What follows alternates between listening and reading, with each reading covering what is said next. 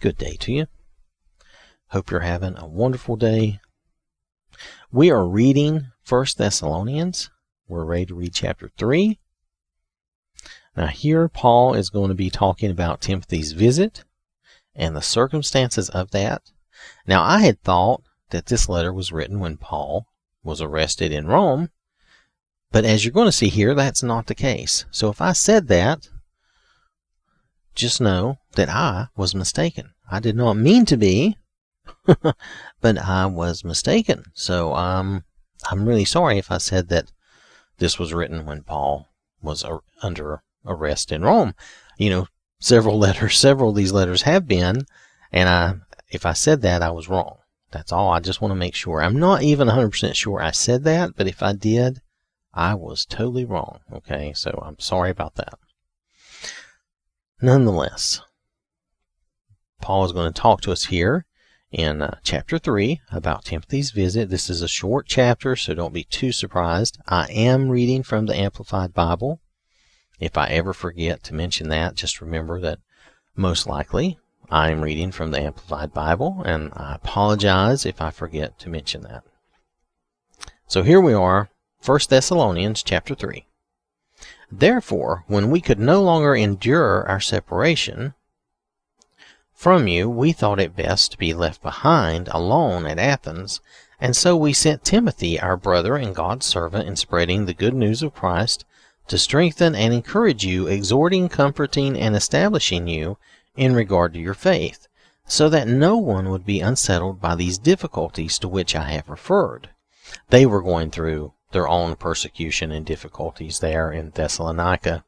So, and this was at a time when Paul was in Athens. Now we know he was in Athens during uh, part of Acts, so maybe it's during that same time frame that he wrote this letter.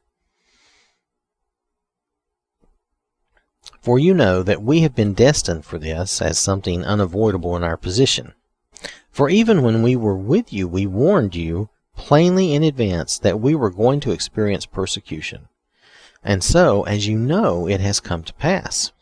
For this reason, when I could no longer endure this suspense, I, spent, I sent someone to find out about your faith, how you were holding up under pressure for fear that somehow the tempter had tempted you and our work among you would prove to be ineffective. So, in other words, you know, he waited as long as he could, and since he couldn't go to see them himself, he decided that he he would send someone. He he says, when I could no longer endure the suspense, you know, it's like, okay, I've got to know how these people are doing, and and the reason is he's concerned for them spiritually. He wants them to thrive and do well. And, but he knows that they're going through a rough time, you know. He mentions that he, you know, they remember how he was treated in Philippi.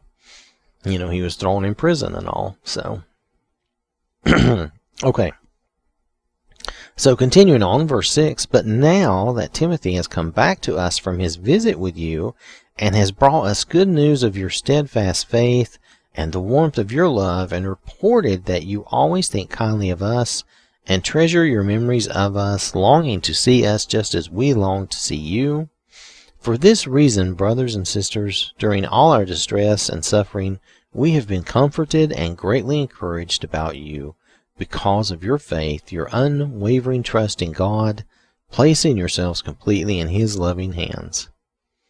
Because now we really live in spite of everything if you stand firm in the Lord. Now, that was a lot of reading, but at the very end is something that I think is very important that we notice. Because now we really live if you stand firm in the Lord. That's when we really live when we have the Lord, when we believe in the Lord, and we we're uh, baptized into the, the body of Christ, and we we really start to live. We really start to live when we start living for the Lord. That's when our life truly becomes important and becomes something worthwhile. That doesn't mean that all of your the rest of your life was totally worthless, but let's face it, living for God and living with God and following God is just so important and so much more than living without God. That that that living without God is basically a waste. It's basic basically worthless because there's nothing that you do when you're living without God that's really important compared to when you're living for God. So so I'm just saying, you know, I, I see that I see that comparison and I understand. But I thought that was very interesting that, you know, he he talks all the way through that and then at the very end because this is one of those long sentences that sometimes gets to me he says now we really live if you stand firm in the lord. So and that's in spite it does it does mention here in spite of everything and that's in in spite of any persecution or problems or issues you know. All right so we're going to continue on verse 9 for what adequate thanks can we offer to god for you in return for all the joy and delight we have before our God on your account. We continue to pray night and day most earnestly that we may see you face to face and may complete whatever may be imperfect and lacking in your faith. In other words, he would like to return and teach them more and, you know, help them more. Now may our God and Father himself and Jesus our Lord God, our, okay, Pardon me, let me start that again. Now may our God and Father Himself and Jesus our Lord guide our steps to you by removing the obstacles that stand in our way. And may the Lord cause you to increase and excel and overflow in love for one another and for all people, just as we also do for you, so that He may strengthen and establish your hearts without blame in holiness in the sight of our God and Father at the coming of our Lord Jesus with all his saints, God's people. Now that's the end of the chapter, but I want to bring your attention to something. I think I still worry that I think we miss this as Christians sometimes. He says he prays for them and he says, May the Lord cause you to increase and excel and overflow in love for one another. But he doesn't just stop there and for all people, just as we do for you. But notice that and for all people. So, yes, we should love and care about our Christians, our brothers, our sisters, but we should also love and care about all people. How are they ever going to know God's love? How are we ever going to show them anything about God if we don't care about them, if we don't love them and show them that, that we do care. I, I don't know about you, but if I was in dire straits or having a rough time, and let's say I did not believe and did not know God, and someone came to me and they just wanted to tell me to know God, but they had no concern for my situation and all the issues I had and whatever trouble I was going through, I would not be very open to listening to them. It's just, uh, it's really just a human thing. Um, but if they showed some love and concern, then maybe I would be open to listen to them, to what drives them, what drives them to be a good person to want to help me. You know, that's, that's what I would be interested in.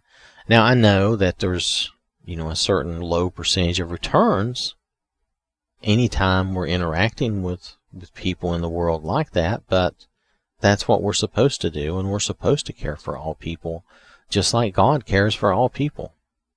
He wants all people saved, so He does care for all people, regardless of what sometimes we might lose sight of that. It's a concern of mine for some reason. I don't know why, but sometimes I'm concerned that we lose sight of the fact that we should not just care about Christians. We should love and care about all of our fellow humans, all our people, you know? Um, I don't know. Maybe, maybe that's just me. Maybe I'm just, um, I don't know. I just, but it's in God's word, so I have to, I have to follow it and I have to think about that and I have to point that out. That, yes, we should care and we should be taking care of the people in our congregations, absolutely. If we're not watching out for the people in our congregations, then we're not very good Christians. And then beyond that, we should be trying to help others in our communities.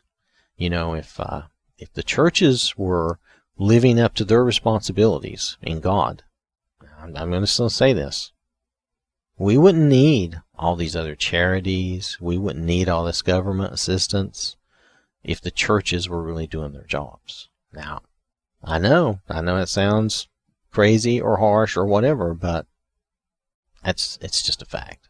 It's just the way it is. If we followed what we should be doing, there wouldn't be because there's churches everywhere. We have churches everywhere. They're not all the same denomination, no, or they're not all the same non-denomination, but there's still churches everywhere. And if if we were really following the Lord correctly and we were really doing what we should be doing, um, there just wouldn't be a need for um, all these other things because it would just be automatically be handled by God's people and it would automatically be handled correctly. Okay, that's just my thought. It's just my belief.